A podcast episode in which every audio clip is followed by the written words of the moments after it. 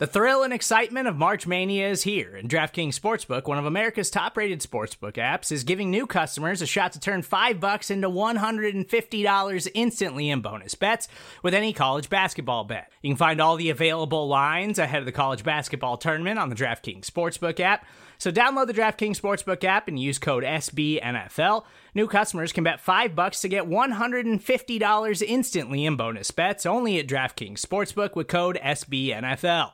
The crown is yours. Gambling problem? Call 1-800-GAMBLER or in West Virginia visit www.1800gambler.net. In New York, call 8778-HOPE-NY or text HOPE-NY. In Connecticut, help is available for problem gambling. Call 888-789-7777 or visit ccpg.org. Please play responsibly on behalf of Boot Hill Casino and Resort. 21 plus. Age varies by jurisdiction. Void in Ontario. Bonus bets expire 168 hours after issuance. See dkng.com slash bball for eligibility, deposit restrictions, terms, and responsible gaming resources. On this episode, Recording from an undisclosed location. offensive free agent targets. Who I like and why. I'm the columnist. I'm the analyst, And this is the Nick and Nolan Show. You're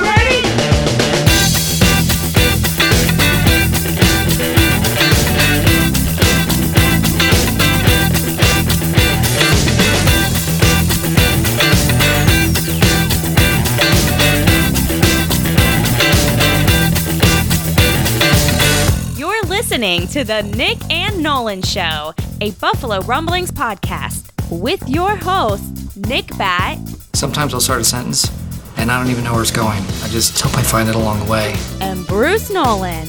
I once worked with a guy for three years and never learned his name. Best friend I ever had. Welcome, everybody. Thank you so much for joining us for this edition of the Nick and Nolan Show, a Buffalo Rumblings podcast. I'm one of your co hosts, Nick Bat.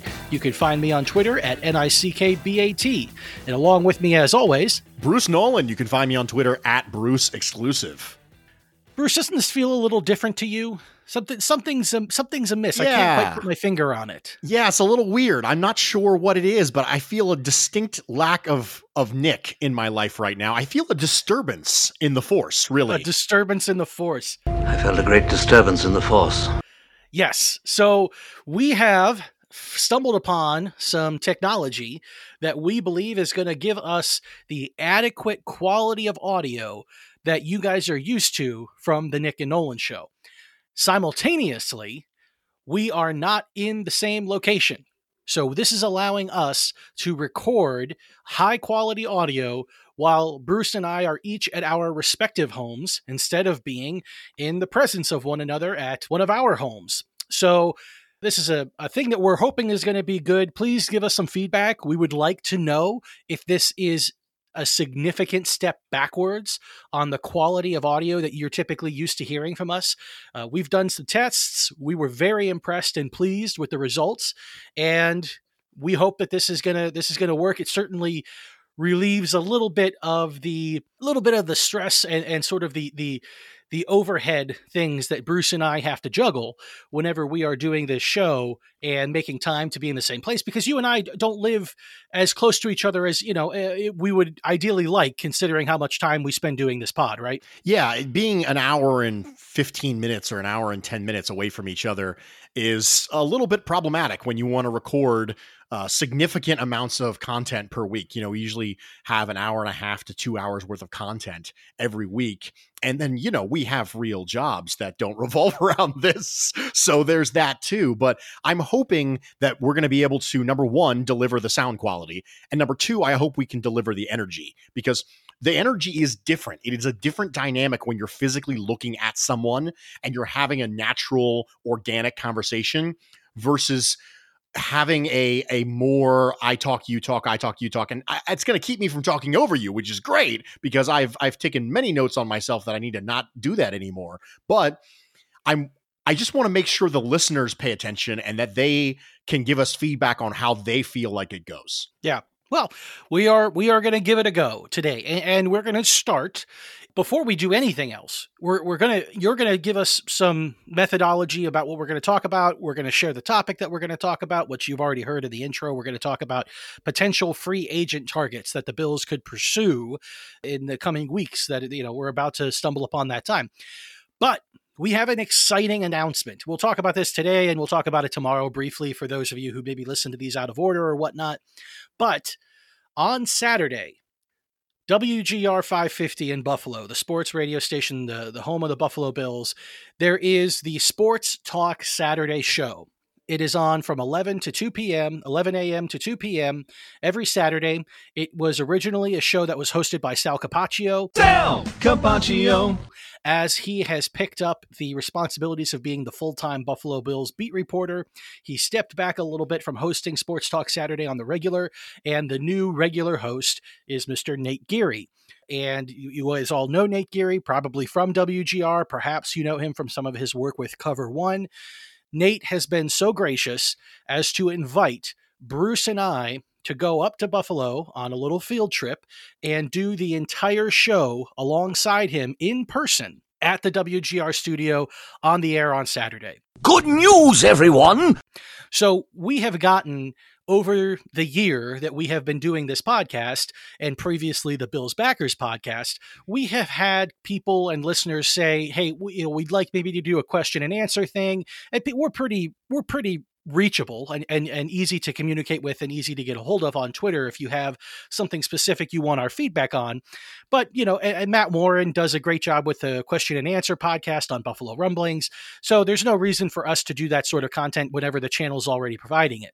However, if you have had the desire more than once or even once to interact with Bruce and I in a way where you would re- ask us a question and we would respond to you on air you will have the opportunity on Saturday. You can call into the show. Nate has already given us the thumbs up that the phone lines will be open, and you can reach out to us. You can ask us a question, and we will have to respond without all of the little shenanigans that we have the ability to do with what we do now because we clean up a little bit of our speech whenever we stumble or have to repeat. You know, that comes out in the editing process. If things get a little awkward, I add a funny soundbite here or there and that kind of stuff. We don't have that to lean on. We're going to we're going to literally just be on the air going and trying to uh, bring some value to Sports Talk Saturday. But it's something I'm very I'm very excited about and I think you are as well, right Bruce? I'm super excited. I was even more excited when Nate figured out that there are no video cameras in the studio. There is no live streaming of the people who are there. So, for those of you who thought you were going to get a glimpse of Bruce, you were wrong. It's a little bit like when people found out I was going to be on Instagram Live with Matt Parrino and they were like, what the heck? What's going on there? And then I came on wearing a mask. Yeah. Yeah. So Bruce will remain incognito, but it, it, should be a great time. It's something that we're very excited about. And, uh, you know, being on WGR as a, a person who is who is there because you want to people eh, somebody somehow is interested in hearing what I have to say or what you have to say Bruce. I guess I won't speak for you but for me that is literally a, a, dream come true and I'm, I'm very excited about it and looking forward to the trip. And then we're going to record one of our food pods which we we did last year. You know we, we took a trip up to buffalo and did the uh, nick and nolan take buffalo tour making bruce into an honorary buffalonian by introducing him to all of the buffalo foods. And we are going to kelly's corner this uh, weekend with nate. So next week you will receive instead of a normally uh, scheduled podcast from us you will get an episode uh, at least one potentially two depending on how it works out with nate. That's the plan at least. I mean you know we did have that one hiccup where we recorded with rockpile report and banged up bills and that didn't exactly work out. Yeah that was less than desirable but the food was worth it by itself. You know we had great conversation with those guys and you know bar bill is now you know legendary as far as i'm concerned. I don't think you'll be getting the hot wings the next time you go back though. Oh God. Okay. The hot for everybody who does not know, or you know, this is this is something that that people frequently like to bring up and and make a you know point out to me that I could not handle the hot wings at Bar Bill. And and to be fair, you know, there's a little bit of a there's a little bit of some sort of uh, reputation that Buffalo has around the hot sauce that is used on all of the wings if you order hot. Like Duff's has the advertisement about how hot is really, really hot and mild is hot and all that stuff. And it's all about, it's all, you know, relative to what you would consider hot, right? I mean, it, Bar Bill, their hot is a significantly hotter hot than you would order whenever you order either wings or you know even an ethnic food or a spicy dish of any sort from any restaurant the hot at bar bill is serious. I mean, they are not messing around. And I was not expecting that. Normally, I order hotter, quote unquote, than I would think I can handle, knowing that restaurants kind of back it off because they don't want to, you know, they don't want to spice their their customers to death. Well, Bar-Bill, you know, they just don't give a shit. I mean, just they threw it to the wind. And I did I did not realize that. And so I ordered the hot, you know, which is a, a really pretty much what I would do almost anywhere I went and it was they they take that word seriously there. Now they were delicious but they were they were also serious and i i can't do this the same level of heat that i could you know like the atomic wings at a place like quaker steak and lube. That's a famous chain nationwide and they're famous for having these atomic wings and now they've got supercharged and uh, atomic i think something even above that. So they've got super super hot wings right? This this was serious. I mean this was not the hot wings you're going to get at any sort of chain or really at any other wing establishment in Buffalo or outside. So, yes, of course, admittedly, when we go back to Bar-Bill sometime, I will not get the hot wings. Well, either way, here or there, I mean, the waiter did warn you that it was going to be crazy hot, and he wasn't just, you know, blowing smoke up your rear end. I, I thought he was being, I thought he was trying to do like the Duff's thing because Duff's hot wings are not so spicy that any that anybody would have a problem with them. Uh, to my, this is my opinion. So I thought he was doing, he was kind of being like, hey, doing like the thing that Buffalo places do, right? I was projecting what Duff's does onto Bar-Bill. And that is my error. And I promise you that I paid the price for it. So you don't have to you don't have to come at me anymore about it. But yes, so we're gonna go to Kelly's corner. Who knows? Maybe I'll get something that's super crazy hot again, and and and my reputation for not being able to handle hot things will just continue to grow. But I think this is gonna be that, a thing, Nick. It's gonna be a oh thing, man. God. Yeah. All right. Well, we'll everybody's we got a brand, out. dude. My my brand is the incognito thing. Your brand's going to be the can't take the high, spicy stuff thing. I mean, everyone's got to have a brand. That is so upsetting to me that because that is not at all that is not at all true. I make it a point when I go to restaurants to order things that have the chili pepper next to them, or they're written in red. You know, the red, the uh, the text color is red because they want you to know that it's extra spicy or whatever. That is my preference above, you know, a, a, a, something that isn't, you know, doesn't carry any sort of quality of heat. But uh, you know, so be it. That that is where we're at right now until I buck the trend. So okay, let, us turn it back over before we dig into this and I just, you know, get shat upon for the next 30 minutes. Bruce, we're going to talk about the offensive prospects that you have in mind for the Bills to pursue in free agency.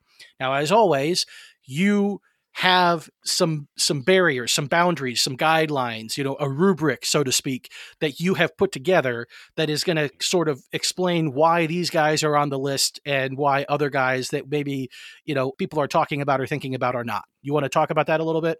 Yeah. So one of the hallmarks of the Nick and Nolan show is we go slow and we have methodology. And I wanted to talk a little bit about this free agency in relative to last year's free agency for this team in its life cycle. Now, the common discussion that you hear GMs say when they get hired is we want to build through the draft. I'm here to tell you that that phrase is very, very interesting and it's a little misleading. You do want to build through the draft, but it's commonly accepted that if you get three starters out of a draft class, that is considered to be a win. Now, Brandon Beane has been batting markedly higher on average than most GMs. He has been hitting better than he probably should. Now, we can make an argument as to whether or not he will regress to the mean or whether or not Beane is just exceptionally talented. We can have a separate discussion about that. But if you get three starters in every draft and you come into a team who is, let's say, at the mean or at the median for average talent level in the NFL, that's that's okay. We get that because you're gonna you're gonna influx some people, you're gonna re-sign some people. What Beane was forced to deal with by his own hand, by you know jet, jettisoning a lot of bad contracts that he got when he took over. You know, people like you know Charles Clay and Marcell Dareus and trading Sammy Watkins and trading Ronald Darby and and honestly Ronald Darby's not a, a bad contract, but trying to accumulate assets and those things this team in 2018 was one of the least talented teams I have ever seen. If that is the case, you cannot build through the draft. You can't. There's not enough time. You get three starters out of each draft. That's great. But you have 22 starters, folks. If you start off as the worst team in the league and then you say you want to build through the draft, I'll see you in 20 years. It, you, you, you, see what I mean, Nick, about this kind of thing. It's yeah, yeah. you have to start from some semblance of a reasonable level. And last year's massive influx in free agency was to get us back to acceptable levels of talent. That doesn't mean you can expect that sort of investment from a free agency standpoint every single year from this team because the you say, well, you know, the Bills probably aren't going to be super active. Well, they were active last year. Yes, but why? Why were they active last year? They were active last year because if they weren't, it would have taken them a decade to build through the draft. And by then, the people you drafted at the beginning are aging out. You have to get yourself back to zero. And that's what last free agency was. We talked about this specifically with the offensive line. Numerous times we have said that the free agent injection of talent from the two, after the 2018 season was just to get us from historically bad to okay.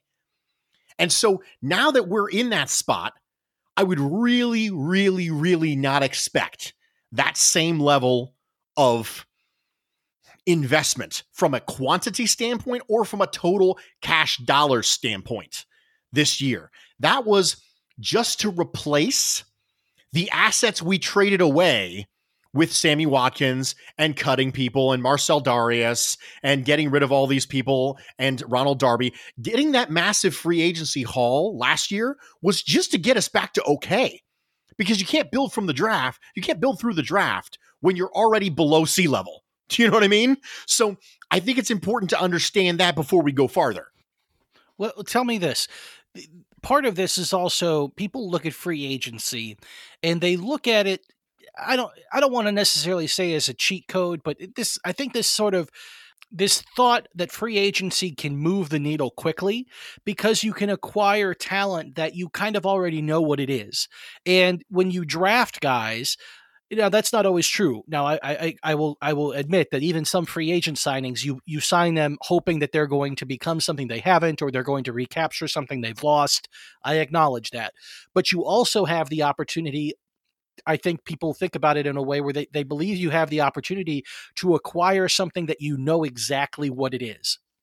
Yes, and, and that's that, absolutely true. That is absolutely true.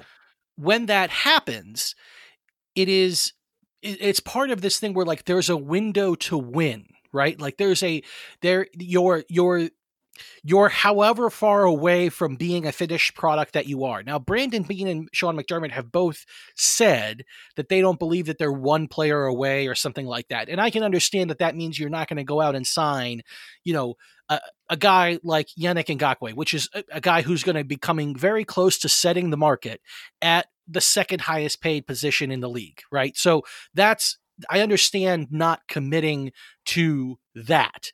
But you know, at the same time, I look at last year and I don't I don't look at last year's free agent class as though it was such a commitment that it could never be duplicated. Now, it was a lot of guys, and I don't think we have as many guys that we must replace. But I don't think that it's it doesn't strike me as being necessarily prohibitive simply because you know we did something either with money or with I don't know, some sort of some, some something we tied ourselves into that we would never be able to navigate out of it. Especially because you know Brandon Beane has often been quite savvy with setting up these you know one year and let's see, two year and let's see deals. Right, that's already something that you've spoken to us about. So you know. is are you suggesting or are you kind of in the camp that we're not going to be as active in free agency because we do not have to or because we we literally could not the one of the reasons why you could do it last year is because you didn't have any big ticket people in house you have to pay. You can get away with it in 2018. You can spend that in 2018. You can't spend that every year. I think um, it was Joe Marino on Twitter Tuesday, I think, earlier today, said that if you re signed Dion Dawkins and Jordan Poyer and a couple other players, if you re signed them this offseason to just market value contracts, and then you had to allot $10 million to $15 million for draft picks and having an extra five or six in the middle of the season in case something goes a wire and you need to sign somebody, you would end up with between 25 and 30, 30 million left over.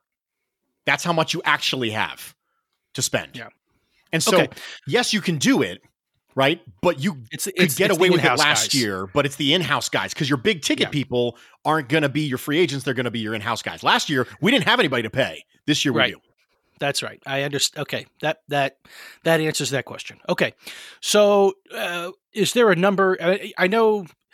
How many guys do you have, and or if you want to bunch these guys together, how many buckets of guys do you have for the offense? I have nine guys.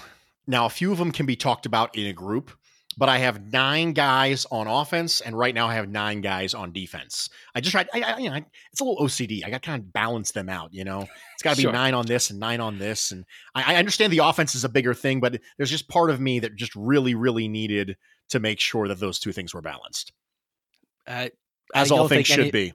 I don't think anybody is surprised. So, um, okay, why don't you talk about either your first bunch or your first player? Do you? Let me ask you this. Actually, I will guess. Do you have any offensive linemen on your list? I do. I have four offensive linemen on my list. Oh my gosh, four. Okay, I did not expect that. Uh, okay, uh, are they all tackles? Um, not necessarily. Okay, well, get, let's let's let's start there. Give me give me uh the highest dollar that you expect, like the the guy, you know, and maybe there's two of them, but the high dollar offensive lineman that you got. Brian Bulaga, right tackle, Green Bay. I think that Brian Bulaga is a guy who the Bills pursued in 2015. And I wanted the Bills to draft him in 2009 when they drafted CJ Spiller.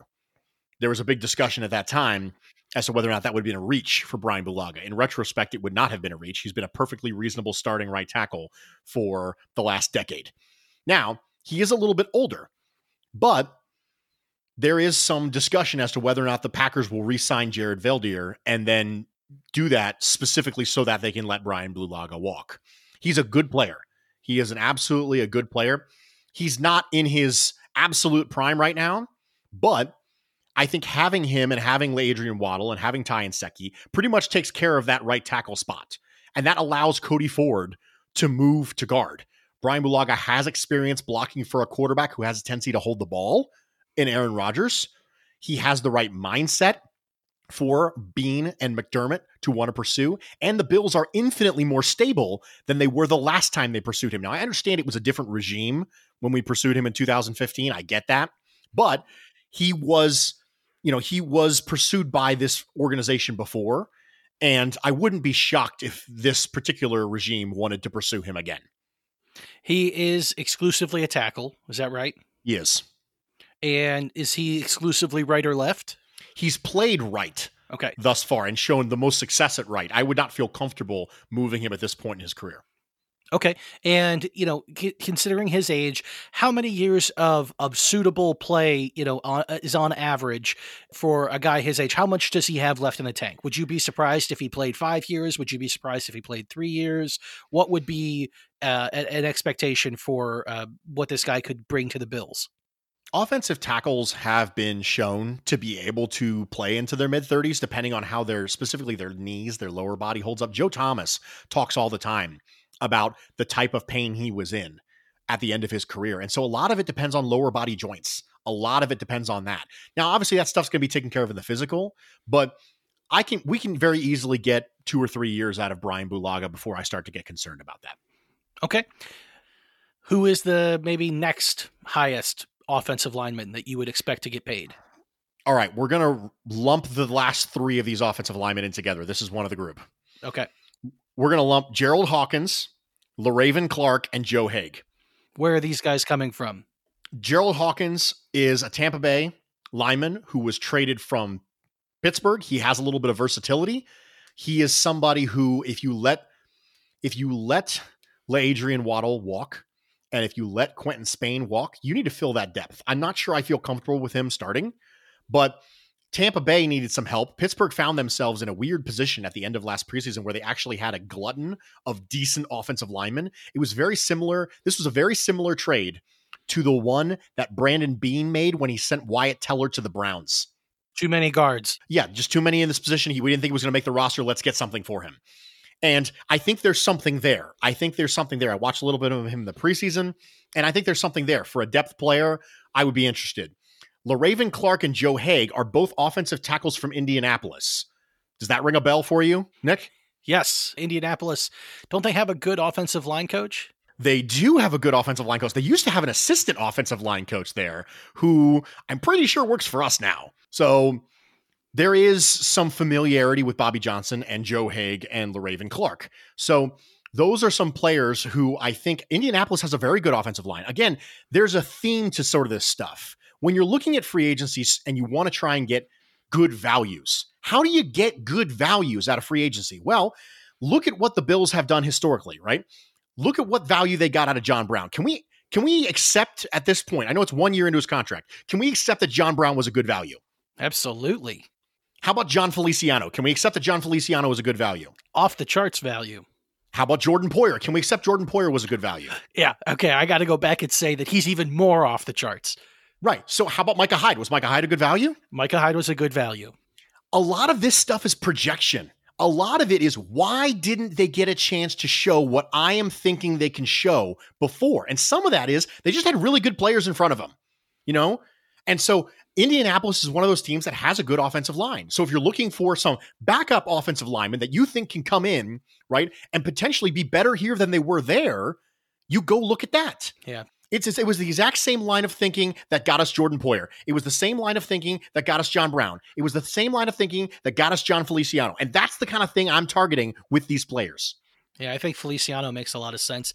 Now, these guys, are they potential starters here? So, I mean, if we grab one of these two tackles from Indianapolis, are these guys that you think, okay, we're going to go into camp and they're going to be in the mix? You know, because if you grab one of these guys and you grab Brian Bulaga, Brian Bulaga's kind of, you know, th- there's some cachet there. So he's probably going to expect, and you're probably going to pay him as if he's a starter.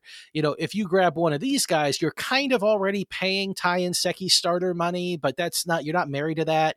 You know, you're not married to bringing back Adrian Waddle and Cody Ford is a wild card at the tackle spot, right? So if you were to sign one either of these two tackles uh, from Indianapolis, are either of them guys that you feel like okay, this guy's probably he's in serious consideration to start? I wouldn't think that either one of them would be in serious consideration to start. Now they may come in and they could Feliciano us, right? They could just come in and be very, very impressive. And that's that's a possibility. That's absolutely a possibility. But I would I would doubt that either one of them would be a starter for the Bills based on just the roster we have right now. Okay. So the only tackle that you or the only free agent target in general that you have in mind that solidifies the transition of Cody Ford from tackle to guard is Brian Bulaga. Absolutely. I think he's the only free agent possibility that immediately solidifies Cody Ford to guard. Now, that's people in the draft, but as far as free agencies go, I mean, people are talking about Jack Conklin. Jack Conklin's going to get $15 million a year. I don't think we're going to pay Conklin 15 million a year and then extend Dion Dawkins for 15 million a year. I, I, I don't think that's going to happen. Yeah. So are any of these guys potential replacements for Quinton Spain if the Bills just are going to be stubborn and we're going to keep Cody Ford at tackle and we're going to ignore the draft. We're just going to pretend the draft doesn't happen. The only addition to the offensive line of any significance is one of these guys that are not Brian Bulaga do any of them have the flexibility to, to take over for Quinton Spain? And would you be interested, you know, if in any of them being a starter? I mean, not necessarily having to Feliciano us, but you already think highly enough of them to do that.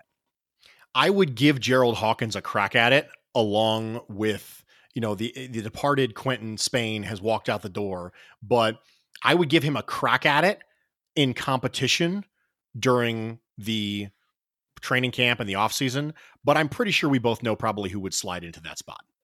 Okay. Support for this podcast comes from Smartwater.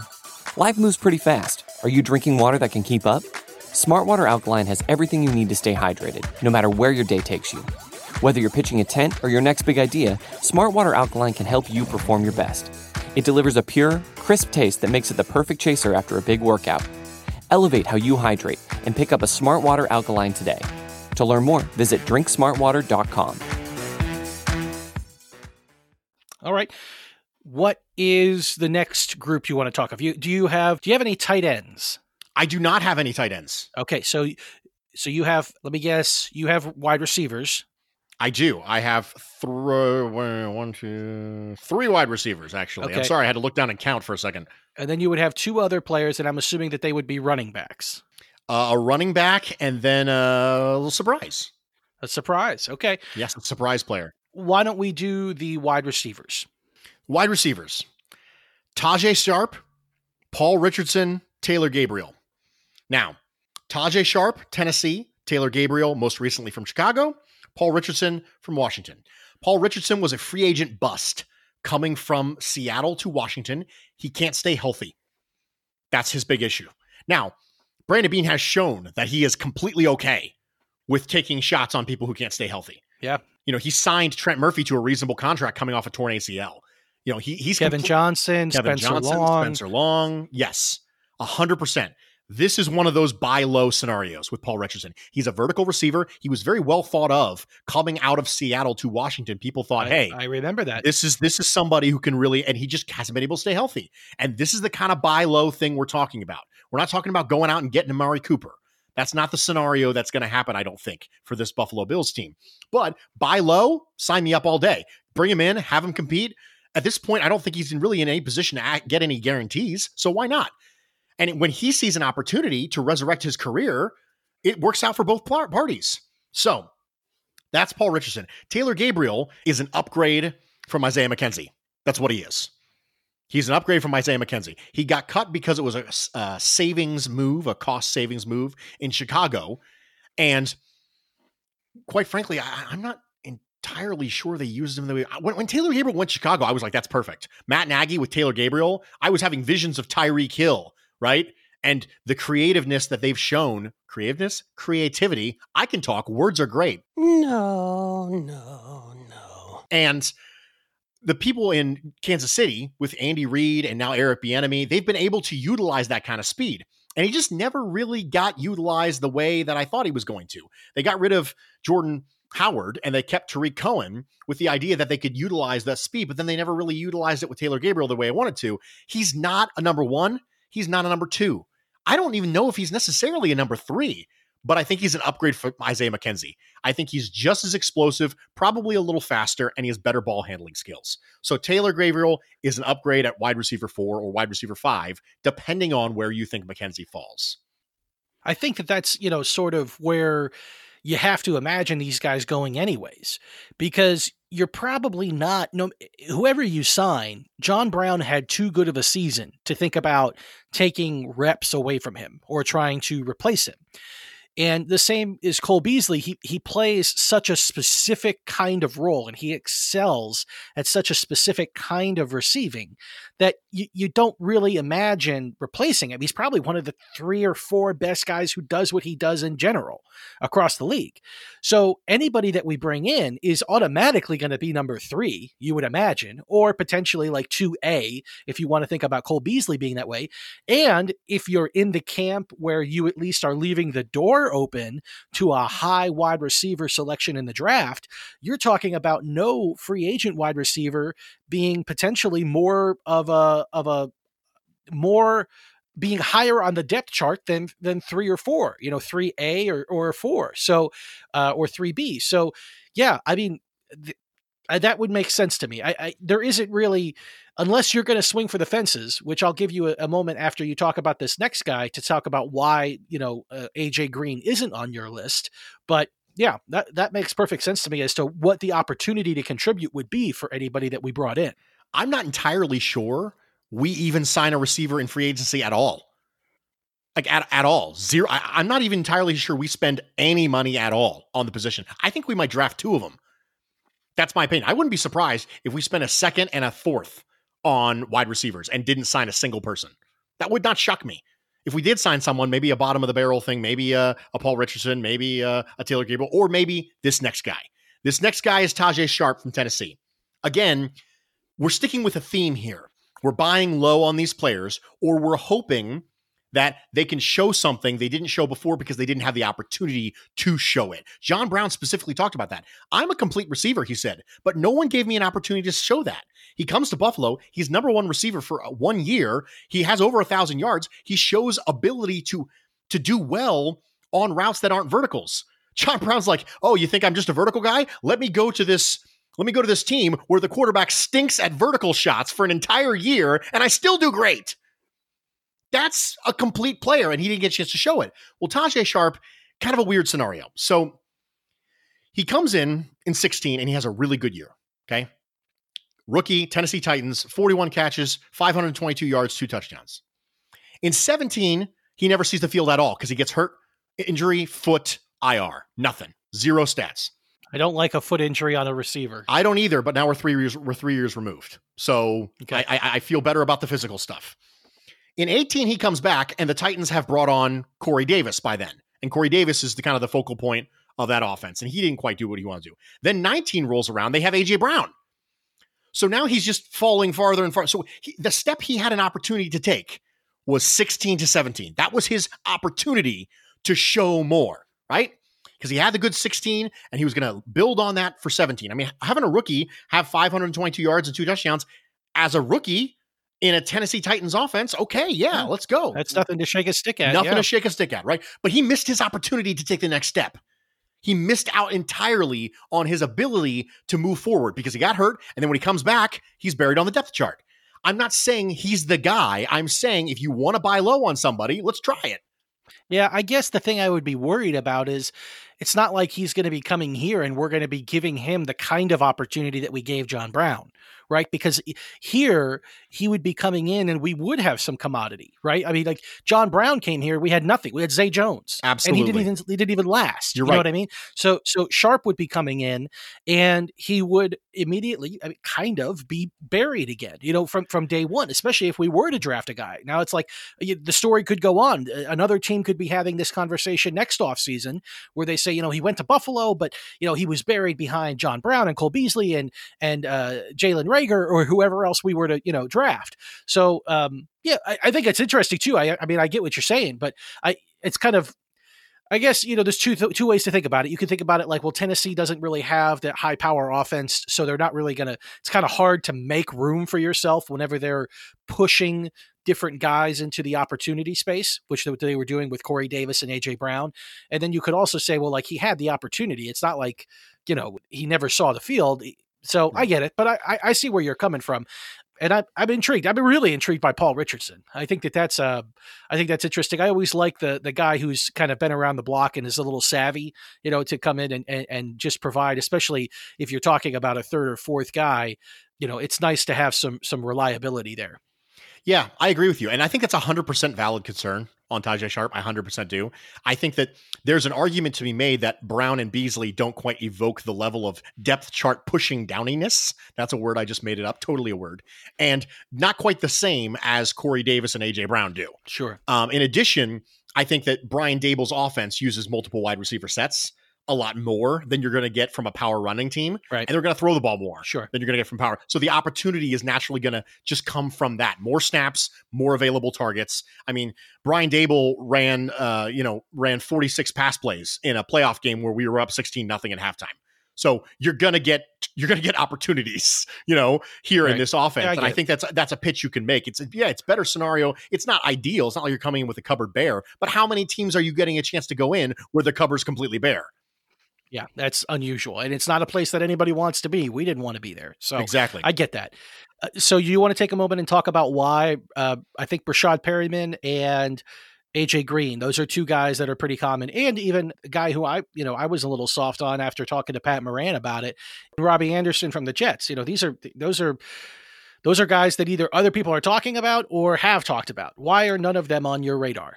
Those are connected actually. AJ Green is going to get franchised first off. So that takes him immediately off my list. If he was available as a free agent, I would consider it. I talked about this a month ago. I said, "Yeah, I'm absolutely interested in AJ Green at that price." Right? I was wondering why this why he was gone all of a sudden. Yeah, Okay, the- that makes sense. My opinion is fluid because the situation's fluid. I am not interested in trading any draft picks for AJ Green. Absolutely not. And if he gets franchised, that's just the way it is. They they clearly want to keep him so that Joe Burrow has a target like that when he comes in the door. I'm not interested at all. In addition, the franchising of AJ Green is good news for Breshad Perriman and good news for Robbie Anderson. Both of them are going to get paid. They're going to get paid by people who don't want to draft a receiver in the first round. They're going to get paid by people who absolutely need a number one receiver and think that that's what they're getting with Perriman and Robbie Anderson. And it's just too much extrapolation for me. The market for the two of them is going to be similar to what I think the market for Tyrell Williams was last year. And I wasn't interested in that at that point. I won't be interested in them there because I think both of them are going to get paid, notably paid. And I don't think if you bring in Robbie Anderson, your receiver issue is fixed. I don't think if you bring in Breshad Perriman that your receiver issue is fixed. And if you're not going to fix it, but you're going to pay for it to be fixed, that's bad value for me. Okay. I think that makes a lot of sense. When the when you introduce scarcity into the market, the price goes up for everything. So that makes sense. Okay, uh, let's do the running back. Unless you want to do the surprise, are we burying the lead on the surprise and it's not very good? You no, can tell me. no, it's awesome. It's absolutely Okay, awesome. okay, But let's do the running okay, back. We'll do the running back. Go ahead. Chris Thompson, running back, Washington. Really? One of the best pass catching backs backs in the entire league, and also someone who gets hurt. Really, I am. I, cannot believe it was not either Jordan Howard or Matt Breida or one of these other guys. I don't know how Breida's going to get tagged yet, so I'm kind of reserving. I'm kind of holding back my opinion on that because I don't know They're what te- I, just don't, I don't so know what tender they're there. to. I know, but I, until I see what tender he's got, that's it's a little bit like yeah, I'm interested in them, but I don't know if they're going to get franchise tagged. You know what I mean? It's a little Yeah, bit like this because it's a value proposition. Everything is what you get versus what you give, and if I don't know what I have to give yet, then I can't. That's an incomplete.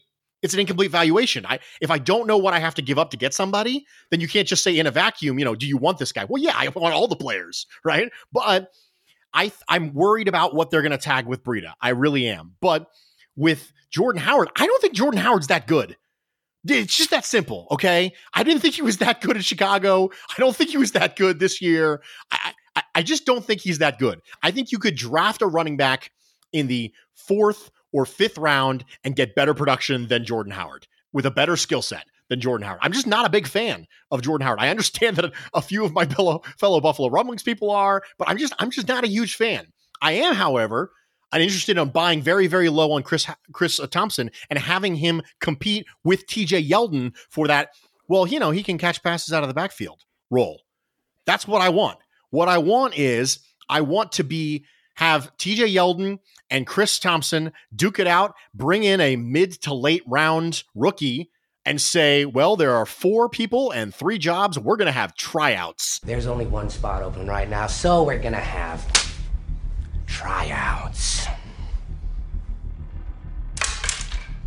And then break a pool, break a pool cue and drop it on the floor and just say whoever walks out of here, you're on the team. Yeah.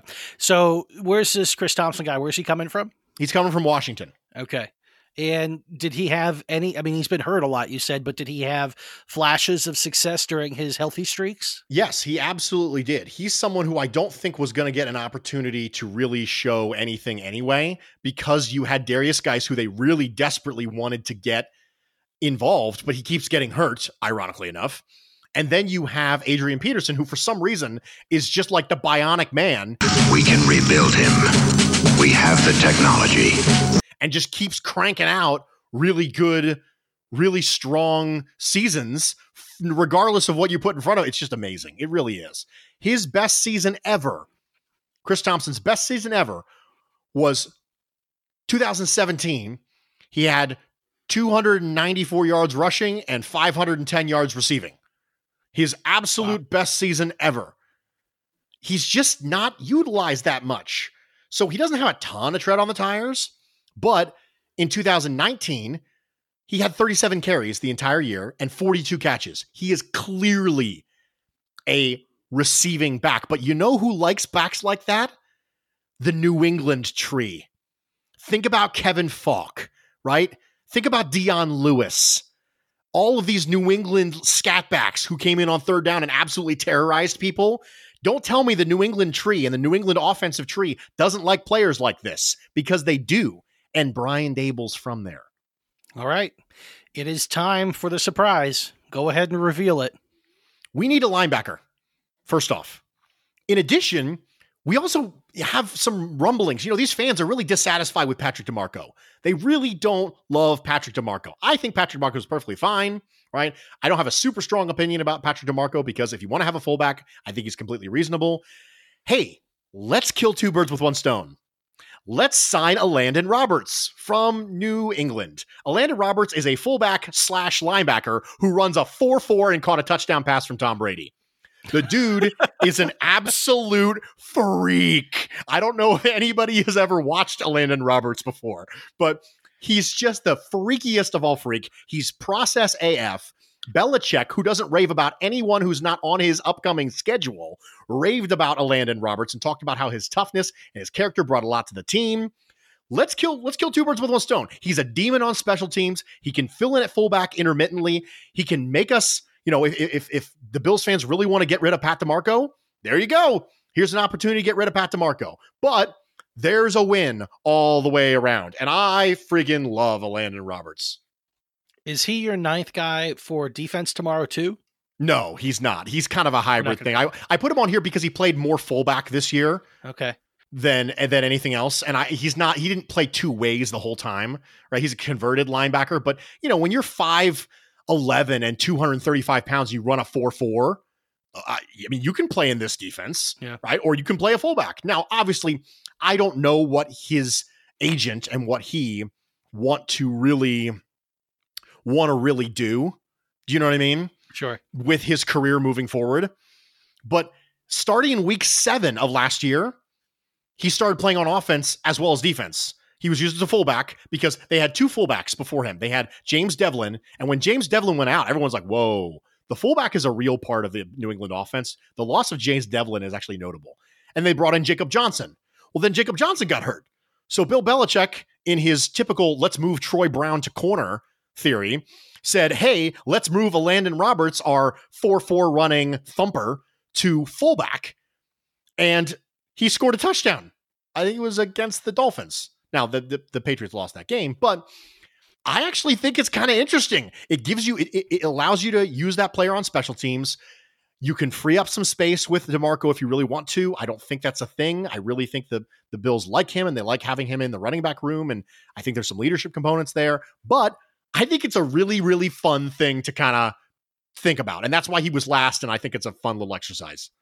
That is super fun and super interesting. How good of a fullback is he? I actually liked him. I think he did really well for being fairly new to the position. I really do. Because when he was a linebacker, you have an understanding of, of opposing blocking schemes, right? You know where you're supposed to be to take on the blocker. So it's not as huge of a mental transition as you might think because linebackers understand run fits. And so when you understand run fits as a linebacker, you can understand them as a fullback. Now, I'm not saying it's a translatable skill. I'm saying it's not as bad as you might think. Yeah. You know, corner wide receiver, not as bad as you might think. It's not like he was moving, you know, I would argue safety to linebacker is only slightly easier than linebacker to fullback. You yeah, think you think it'd be a lot easier, but it's it's only slightly easier, I think. And that's my opinion when you think about a linebacker, you know, you, you can kind of imagine that they're nemesis, right? So there's like the bad guy. If you think about like this in a movie term, you're the guy, the good guy is the linebacker. The bad guy is the ball carrier that he's supposed to take down, right? But the, the bad guy always has a henchman a key henchman that is like the like kind of like the starter boss, right? The the lesser boss that you have to beat before you can really take on the bad guy. And I think that, you know, you you know that player, or like you know that person, or you know that enemy. And that's sort of like what linebackers and fullbacks are. Like they are responsible for each other, right? I mean, they are they are diametrically opposed on every snap of the game, in the running game at least. So it's it's interesting that that you know would make sense why the the mental jump, you know, it's like oh I can I can play the role of the person I'm always going up against. That that makes a lot of sense. I feel like we just gave him a nickname, even though he's not on the team and might never be. I feel like his name is Odd Job now. Goodbye, Mr. Bond. Odd Job. Think Odd it, job, yeah. it fits He's on multiple bummed. dynamics. You know what I mean? He's the henchman. yeah. He's also doing odd jobs. I, I think I, there's some there's some play there. I think there's something to this odd job nickname. All right, good. Well, we're going to leave it there. This one went a little bit longer than we wanted, but yeah, we had to get some methodology out. So tomorrow, come back on Friday. We will be in your feed again Friday morning, talking about the defensive free agency prospects that Bruce likes and why, and the targets and how we could pursue them and what they would contribute. And as always, we're going to ask if you have a moment, please go to the iTunes store. We actually found out as well that if you go to Stitcher, which is another podcast app, you don't even have to, you don't even necessarily have to use it or anything like that. But if you go to Stitcher's website, you have to do it on a laptop or on a desktop computer. But if you go to Stitcher's website because you've tried to leave us a review on iTunes or something like that and you've never been able to do it, if you go to Stitcher and you search Buffalo Rumblings and you pull up the podcast on the Stitcher website, again, from a laptop or from a desktop, you can scroll to the bottom of that page and you can be one of the first people to leave us a review on that website. So, for people who have had a hard time trying to leave us a review on the iTunes store because you don't have an Apple phone or an Apple, you know, tablet or uh, a MacBook or anything like that, here's an alternative way. And until tomorrow morning, whenever we are back in your feed again, you're thinking about all these different offensive prospects slash hybrid linebacker fullbacks that we could potentially sign this offseason. Here's something else to keep in mind. I do the cha cha like a sissy girl. I like a do the cha cha.